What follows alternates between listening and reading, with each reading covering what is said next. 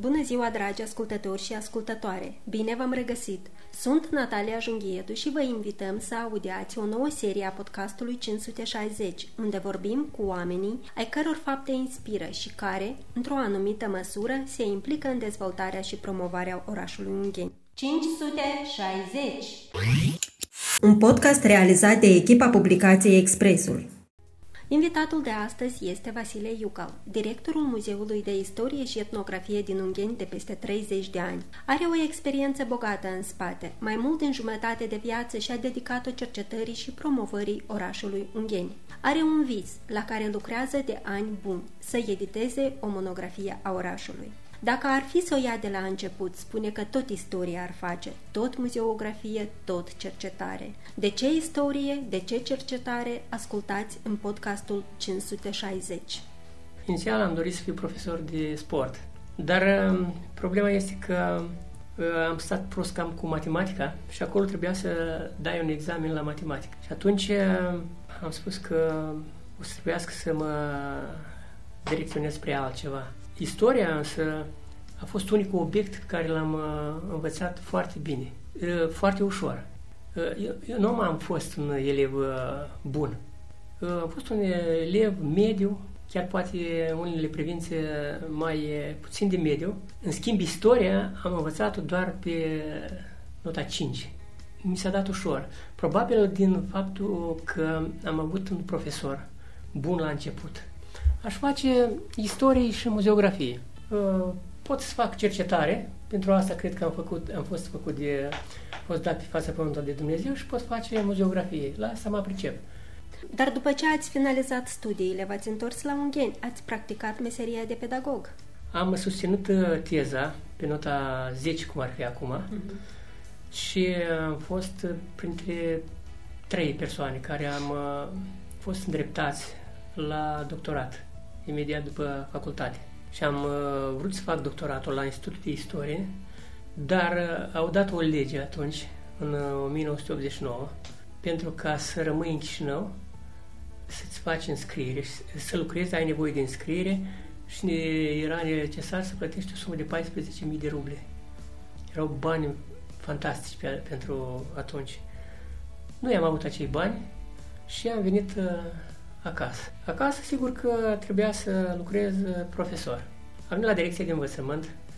Era pe atunci domnul Chipriga Andrei, care mi-a fost și profesor de istorie la școală.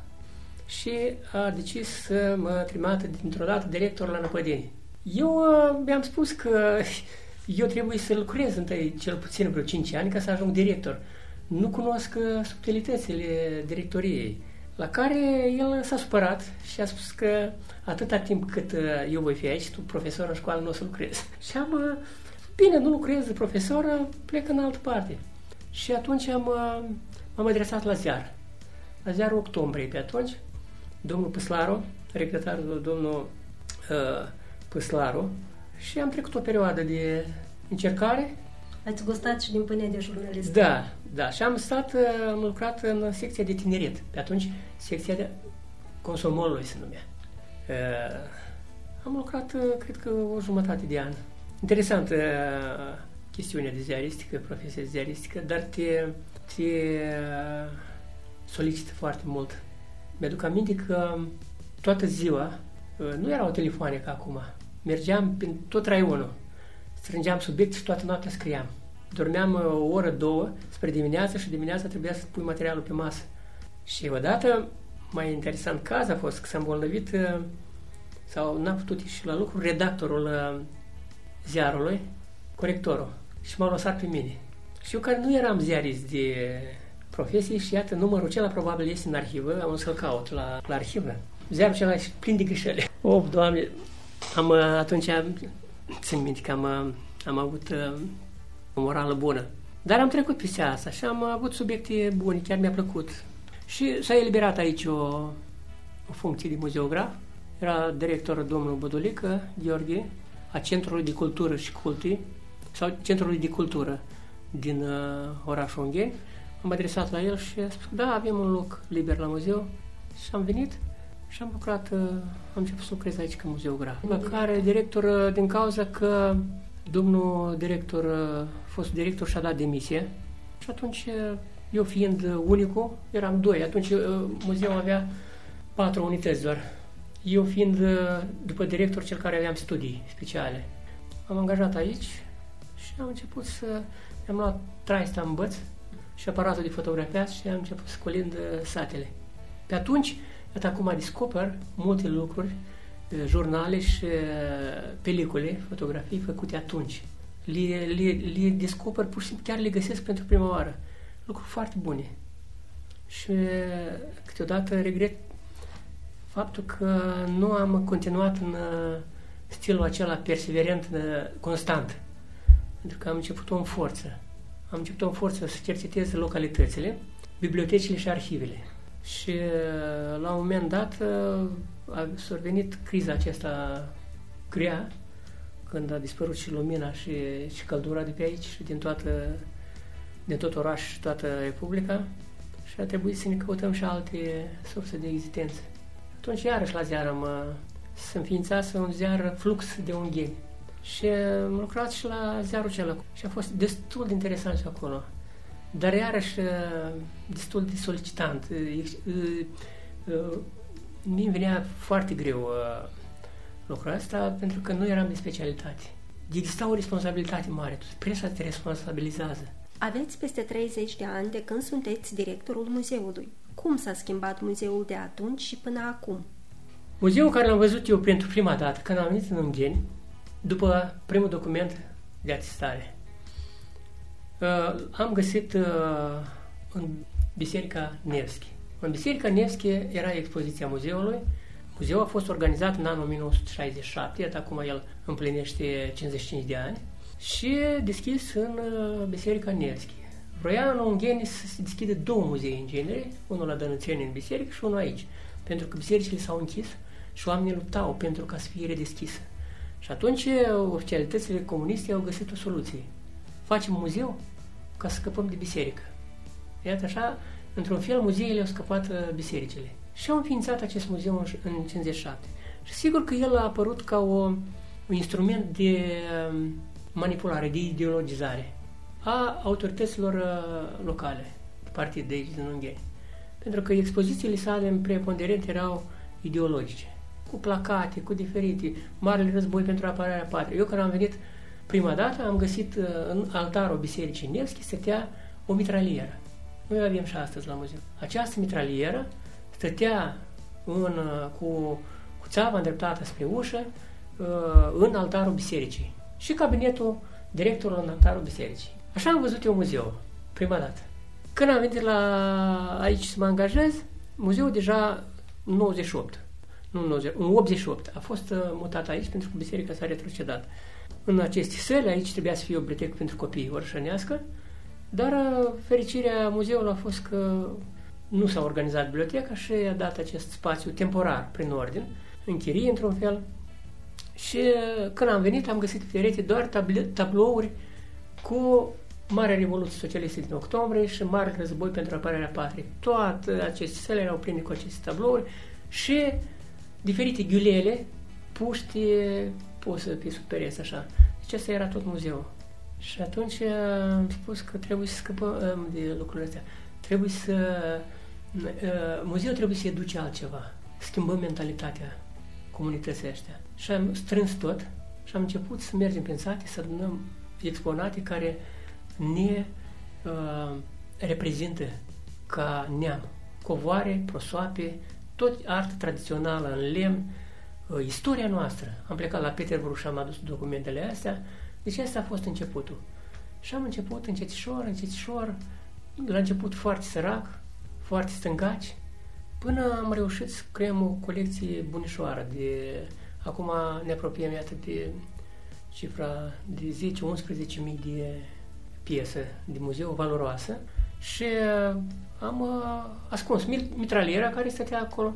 Am spus că copiii deja nu trebuie să o mai vadă. Ca zilele astea, iată, acum două săptămâni, se întâmplă că vreo trei persoane deja din generația asta noastră veche să vină să întrebe de mitralieră și să aibă pretenții de ce noi noi expunem. Pentru că ea este istoria noastră și ea educ uh, dragostea față de patrie și așa mai departe. Și încercăm să le explicăm, oameni buni. Asta este altceva. Scopul expoziției actuale a muzeului este să uh, educe prin cultură, prin ceea ce are mai frumos locul ăsta. Nu metraliera ne caracterizează pe noi și nu boambele și nu ghiulelele. Cultura. Poporul nostru a făcut cultură. Și frumoasă cultură, interesantă cultură. Și trebuie să o, să, să o arătăm lumii și să educăm noile generații în, pe seama acestei culturi. Specialiștii în domeniu spun că Muzeul de Istorie din Ungheni este organizat după toate cerințele. Reișind din uh, posibilitățile noastre uh, financiare, materiale, uh, noi nu am atins încă niște standarde înalte, nici pe aproape încă.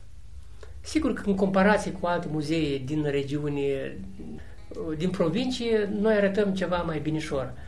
Un aspect profesional. Expoziția organizată strict, riguros și activitatea noastră este organizată conform unor cerințe riguroase de muzeografie și cercetare în domeniu. Uh, în felul ăsta noi uh, încercăm să ne păstrăm cei ce, mm, pentru cei ce noi suntem organizați, dați aici, reișind din obligațiile noastre. Aici ne, ne lovim de o altă problemă. De fapt, cum este la noi aici în Basarabia concepută uh, muzeografie, muzeul ca tare. Mulți cred că au, cred că uh, au muzeu atunci când uh, au adunat o serie de piese vechi și le-au expus acolo cum au putut într-o cameră acolo sau într-un spațiu și spun că asta este muzeu. Și încep a trâmbița că noi promovăm și uh, suntem cei mai cei mai. Uh, nu. Muzeul este altceva. Muzeul este și el o știință, se bazează pe diferite uh, metodologii de organizare. Atâta expozițiile, a cercetării, în, în toate aspectele sale de, de activitate. Și atât noi încercăm uh, să cât de cât să corespundem acestor uh, cerințe. În primul rând, activitatea științifică, pe care noi, într-adevăr, aici, după muzeile naționale, noi suntem următorii, avem o revistă științifică foarte bună, care, iată, acum o să iasă al, al șaptea număr, și organizarea expoziției, care trebuie să fie uh, clară, limpede și bine organizată estetic. Uh, aici reieșim din faptul că mergem și noi la colegii noștri și vedem ce vedem și nu vrem să, să fim uh, asemănători, pentru că este rușine să lucrezi, de exemplu, 30 de ani și să nu poți organiza o expoziție cât de cât uh, bine uh, organizată estetic și, și metodologic. Dar avem foarte mult de lucrat. Atât alocările bugetare pentru muzeu sunt foarte mici. Dar noi ne stăruim să, cu mijloace puține să facem lucruri, uh, în primul rând, eficiente, să fim eficienți. Un, un, partea slabă a muzeului este că fluctuația specialiștilor și doi, numărul de activități puține. Dar activitățile nouă, și aici suntem conștienți că este un minus al muzeului, dar uh, activitățile nouă ne, ne iau uh, uh, banii, ne iau resursele. Noi avem nevoie de resurse pentru patrimoniu, pentru menținerea acestui patrimoniu, pentru cercetare și nu ne putem, uh, din puținul ăsta care îl drămuim, atunci preferăm uh, mai mult uh, să îmbogățim patrimoniul și să-l uh, putem păstra, să creăm condiții de păstrare, decât să facem o activitate care peste două zile se uită. Sunteți un promotor înflăcărat al valorilor și tradițiilor locale. De unde s-a transmis această dragoste pentru tot ceea ce ține de cultură, tradiții și valori?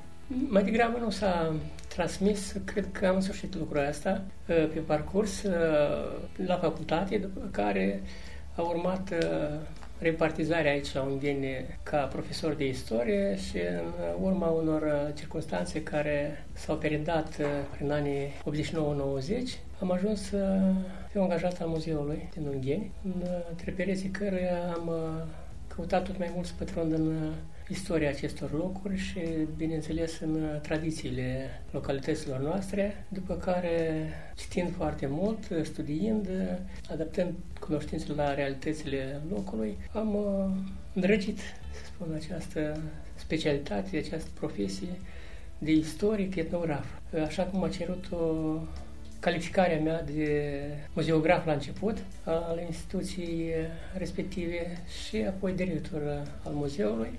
Sigur că nu am avut o școală specială în acest domeniu în anii 90, chiar la, în anii 80, când îmi făceau studiile, tradițiile, istoria adevărată a românilor era oarecum dosită, consă, dar am avut îndrăzneala în anul 2, atunci când se repartizau la facultate temele, subiectele pentru lucrările de curs, apoi pentru tezele de absolvire, să-mi iau ca subiect de cercetare istoria orașului Ungheni. Și atât de acolo a început toate căutările. Am venit aici la Ungheni căutând surse pentru documentare. Nu am găsit uh, nimic, uh, inclusiv la muzeu.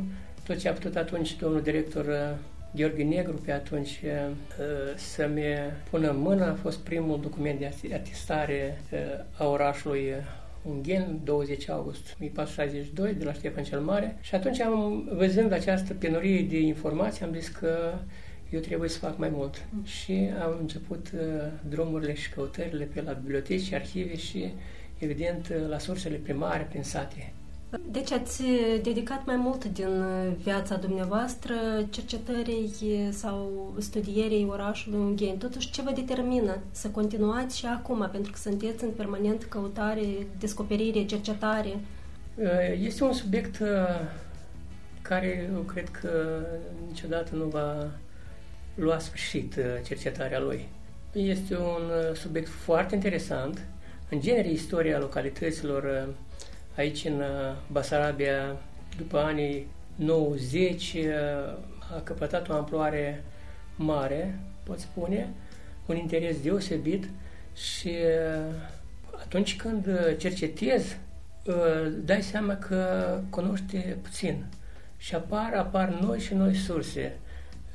Ba într-o bibliotecă, ba într-o arhivă pe care trebuie să le, să le găsești, să le analizezi și să le poți um, oferi publicului. Înțeles că acest subiect nu se va termina pentru mine niciodată și iată că deja sunt 30 de ani de când lucrez uh, aici la muzeu și îmi dedic viața mai mult subiectului cercetării istoriei orașului Ungheni.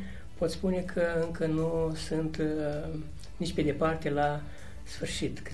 Și, și se sesizez că, sau conștientizez că de mult orașul Ungheni merită o monografie serioasă dedicată uh, trecutului, prezentului său, uh, dar încă nu sunt mulțumit de ceea ce am la moment uh, de surse și de informații. Planificați totuși pe viitor să editați o carte dedicată Unghenului? Sigur, asta este de fapt scopul vieții mele, să încununez această activitate a mea cu o monografie a orașului Ungheni, științifică, așa cum uh, o cere cercetarea uh, și uh, sper totuși că în timpul apropiat acest lucru va fi, va fi în sfârșit pus la punct și vom putea să aducem în fața cititorului această lucrare care este, după cum am spus, visul vieții mele. Ați vorbit mai devreme despre primul document de atestare a orașului Ungheni pe care vi l-a oferit fostul director de muzeu. Deci documentul referitor privind prima atestare documentară a orașului Ungheni a fost publicat încă din în sursele clasice a istoricilor, arhiviști de la începutul secolului 20. Ioan Bogdan, Mihai Costăchescu, apoi au venit alte surse, inclusiv aici în Republica Moldova, o sursă foarte serioasă, Moldova în epoca feudalismului, acolo se conține acest document și acesta mi-a fost oferit pentru prima dată, mi s-a pus în mână de către regretatul director uh, Gheorghe Negru, dar eu am vrut să văd uh, documentul în original. În sursele pe care eu le-am cercetat, în prima sursă, a lui Mihai Costăchescu, editată pare mi se pe la 1914, se spunea că documentul original se află în proprietatea sau în păstrarea proprietarului moșiei ungheni ruși, așa se spunea atunci, unghenilor noștri, erau unghenii români partea cealaltă și unghenii ruși, se spunea, deci din Basarabia, uh, Mihai Buznea. După care, într-o sursă deja contemporană, documenta română istorică, editată prin anii 70, documentul a fost republicat și acolo se menționa că originalul documentului se află în Biblioteca Publică Saltkov Ședrin din Sankt Petersburg. Iată, acest lucru m-a mirat, m-a pus pe gânduri din ce cauză, mi-a pus întrebarea din ce cauză un document uh, uh, vechi moldovenesc uh, și mai ales care se referă la începuturile unghenilor se află într-o bibliotecă străină în uh, Rusia. Pe atunci fiind încă un stat uh, și mi-am pus ca scop să mă duc să-l cercetez, să-l văd uh, cu ochii mei, să-l pipăi. Și am mers acolo, am mers în uh, anul 1990 cu amicul meu uh, Dumitru Verdeanu, care locuia pe atunci în uh, Petersburg. Ne-am dus ambii la Biblioteca Saltkov Ședrin, astăzi Biblioteca Națională a Rusiei din Petersburg. Am găsit, norocul mi-a fost că am dat nu doar peste documentul acesta, dar am dat peste o colecție întreagă de documente medievale referitoare la istoria orașului Ungheni.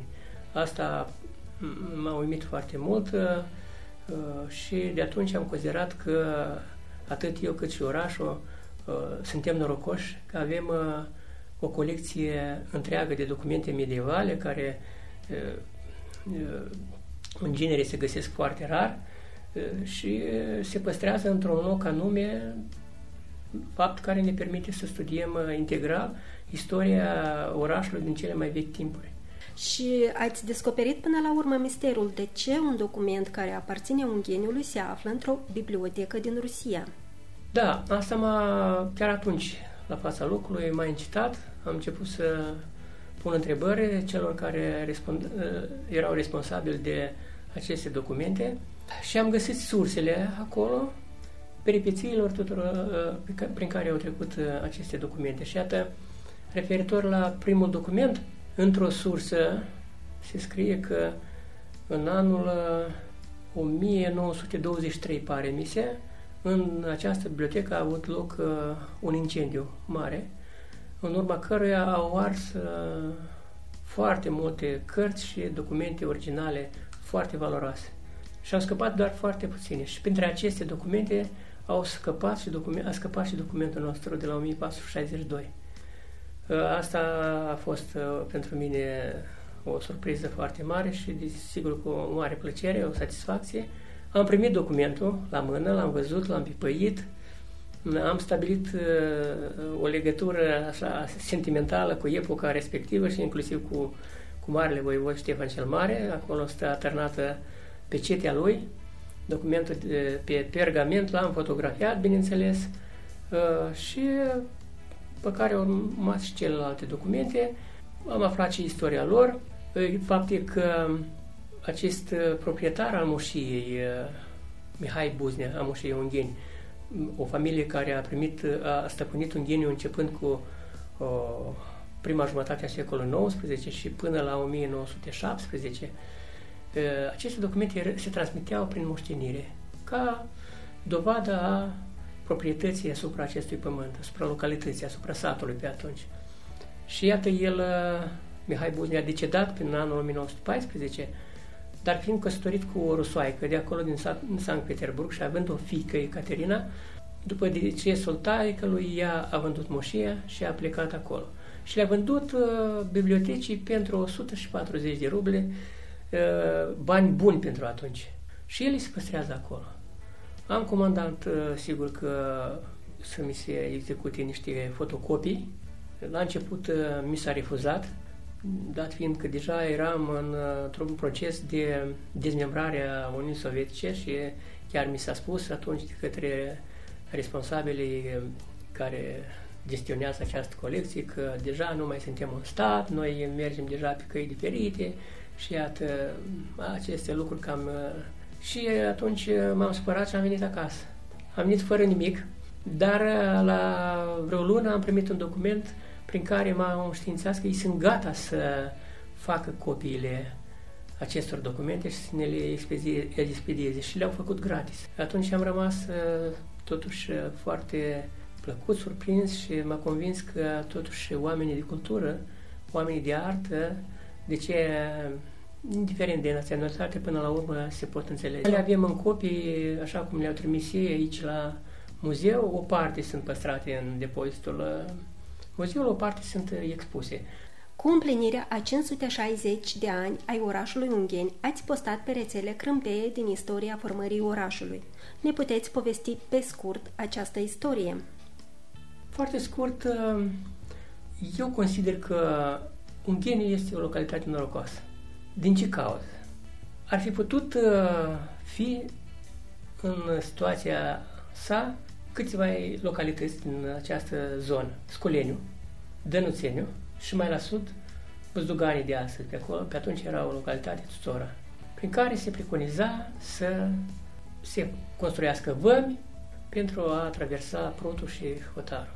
Anul 1012 este la mijloc. Satul Ungheni, un sat mic, cu nimic mai dezvoltat decât alte sate, nimic absolut. Când au venit rușii aici, uh, au cercetat uh, tradițiile noastre, locurile din punct de vedere geografic, pentru a-și putea înfăptui planurile sale strategice aici la Hotar. Și căutau unde să-și instaleze vama și alte locuri pentru dezlocarea pichetelor de grăniceri. Ungheniu nici într-un document nu era vizat. Erau vizate aproape toate localitățile din zonă, Zagarancea, iarăși Sculeniu, Dănuțeniu, Valea Mare încolo în sud. Ungheniu nu, nu figura nici într-un document ca uh, localitate preferențială pentru careva planuri pentru noua putere de atunci, uh, imperială.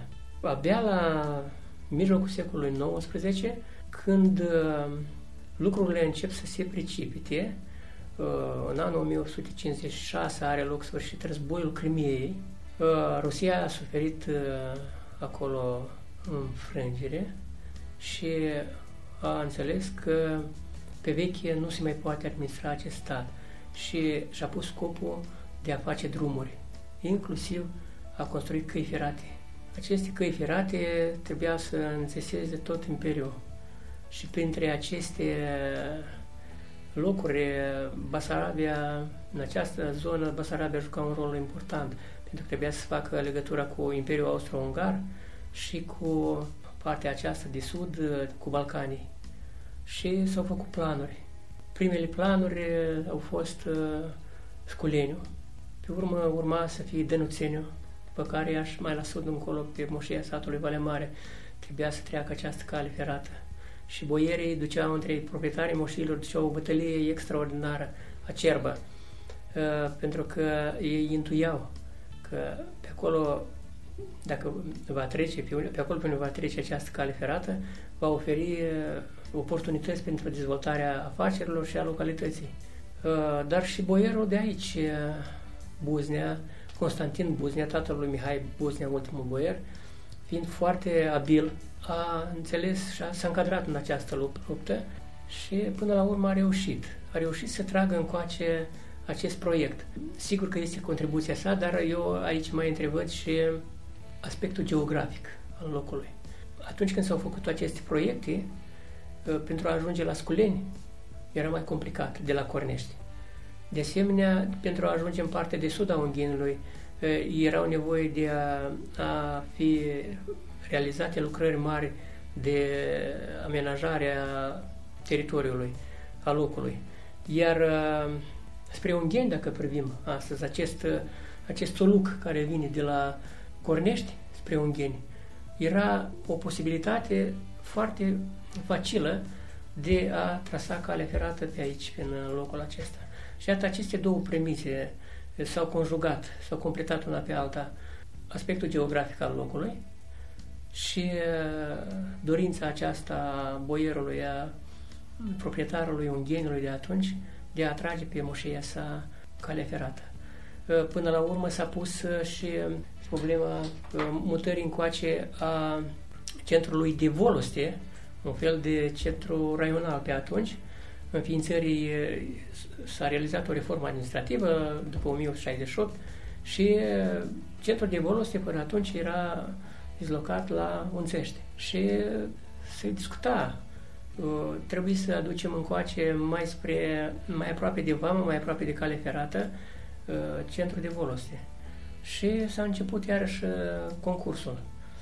Foarte mult a dorit iarăși boierul Constantin Morozi de la Dănuțeni, era un boier foarte puternic, un amic personal al țarului, care putea orice să rezolve. Dar atunci când s-a pus problema dezlocării instituțiilor, Constantin Morozi de la Dănuțeni fiind mai lacom, mai zgârcit, a oferit doar locul, iar Buznea a oferit și edificiile, gratis.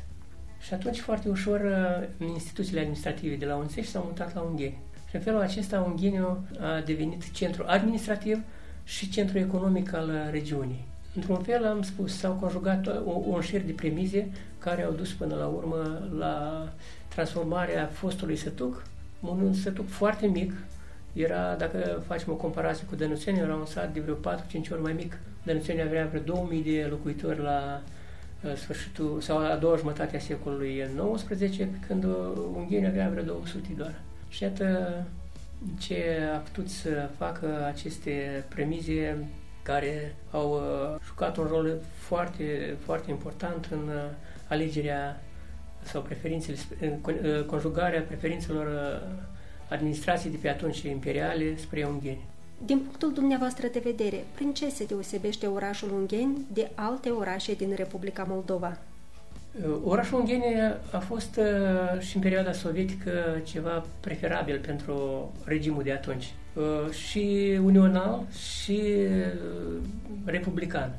Pentru că după ce țarinul a transformat în uh, centru administrativ de Voloste, când au venit sovieticii în 1940, în luna august, i-au acordat imediat centru raional și statutul de oraș. Și de, imediat au dizlocat aici trupe uh, armate, deci l-au transformat într-un loc strategic, dat fiind faptul că uh, exista cale ferată. Uh, și din punctul ăsta a, a, a fost uh, uh, preferat. Aici au venit mari investiții. Foarte rapid după război s-au concentrat investițiile. Locui, numărul locuitorilor a crescut rapid. Dacă în timpul războiului Ungheniu avea circa 4.000 de locuitori, pe la 1950 deja avea 16.000 de locuitori. Deci de patru ori s-au au crescut numărul populației. Și evident așezarea aici la hotar, știind că atunci în perioada sovietică am avut un regim care într-un fel dorea să arate celor din exterior că viața totuși în fostul Imperiu Sovietic este una prosperă și avută, au dorit ca să investească în Ungheni, să-l transforme într-un fel într-un oraș model. Pentru că aici veneau străini în primul rând. L-a transformat într-un fel de cheie uh, de intrare sau poartă de intrare în partea de sud-vest uh, a Imperiului. Și uh, iată, reieșind din acest postulat de intrare sau poartă de vest a Imperiului Sovietică, au făcut ca să localitatea să se bucure de atenția autorităților imperiale, sovietice și țariste. Aici au venit pe rând cei mai mari ștabi ai Uniunii Sovietice, uh, doar pare, Stalin n-a fost pe aici. Pe aici, au trecut, aici a trecut tot Imperiul.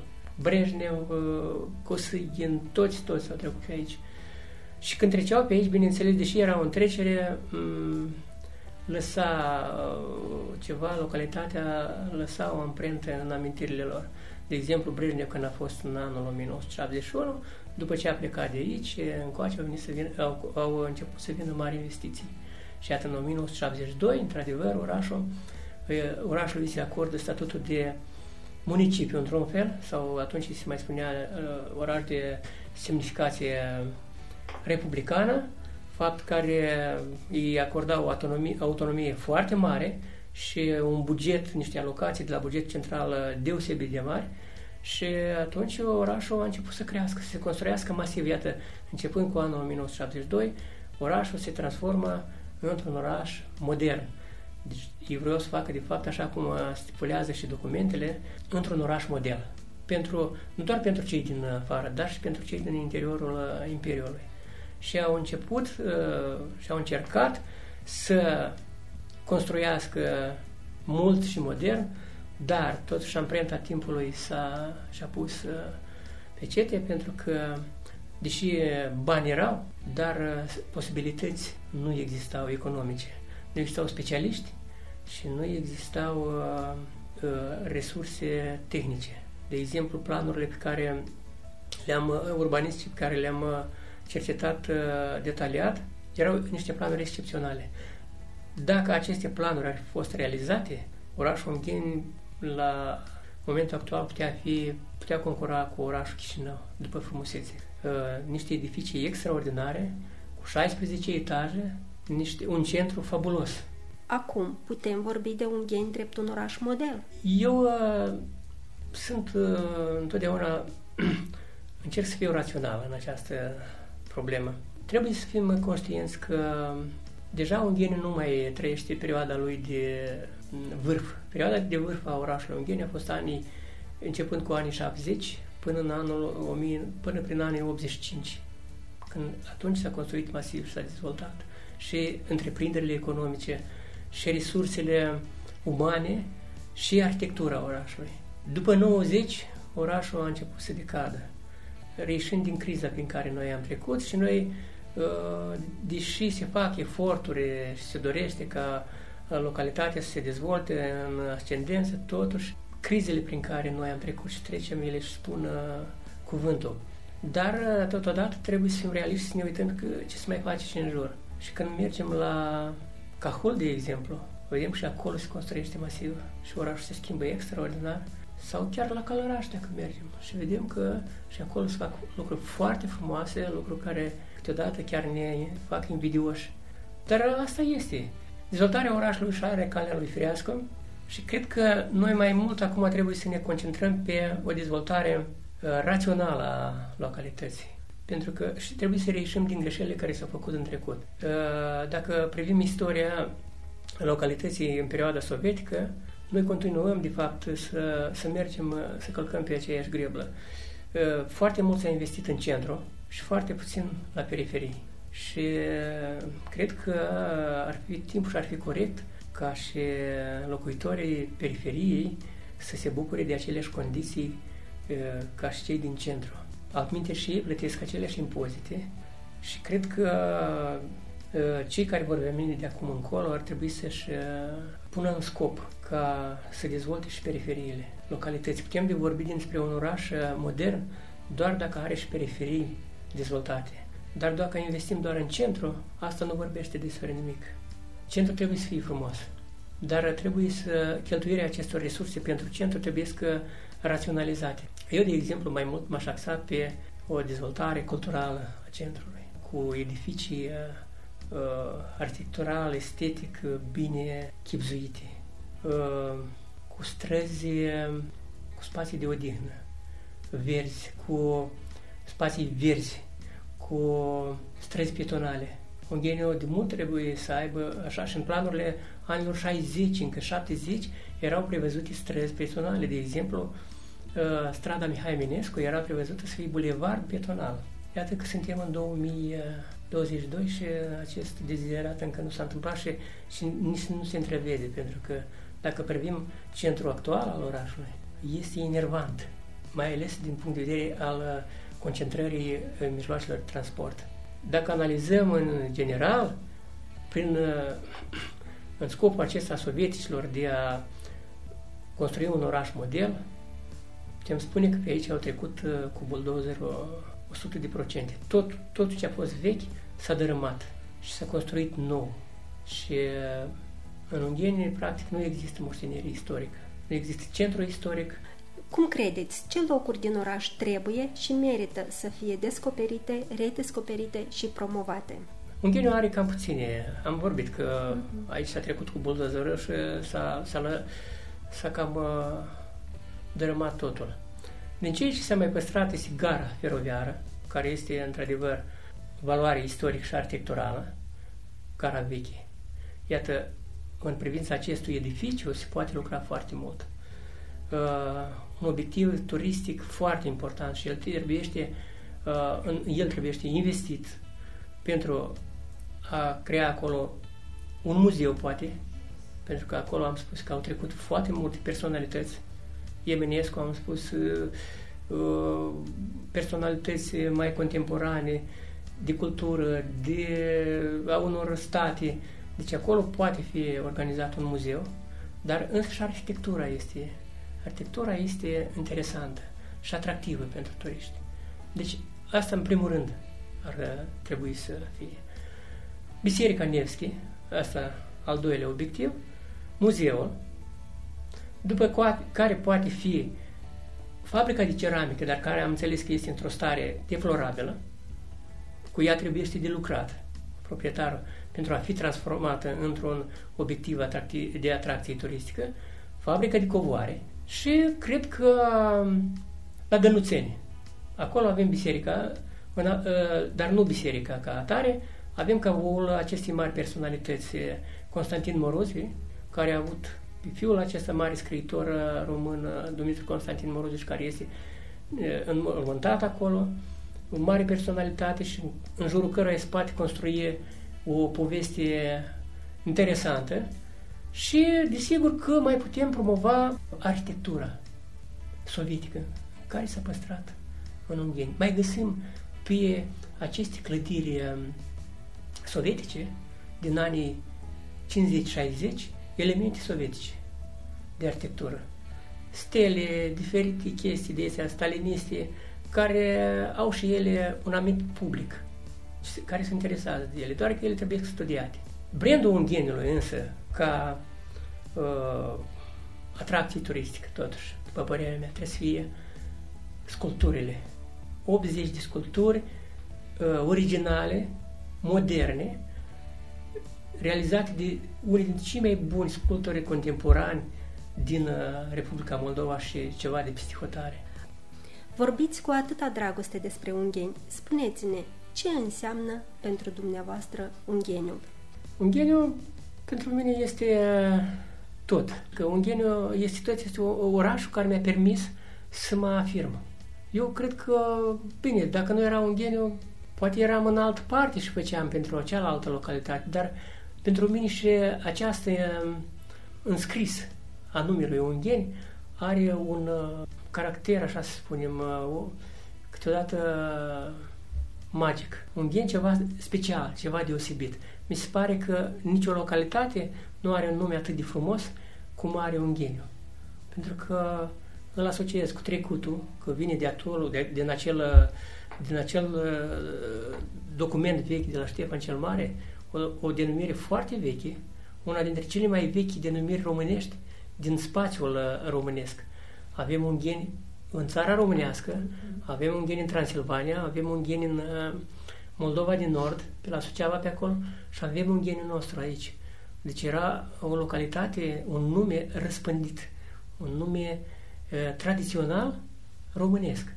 Vă mulțumim, domnul Iucal, pentru această minunată lecție de istorie. Dragi ascultători, noi vă reamintim că astăzi am discutat cu Vasile Iucal, directorul Muzeului de Istorie și Etnografie din Ungheni. Și în toate cele șase serii ale podcastului 560 am vorbit cu oamenii care inspiră. Ne reauzim!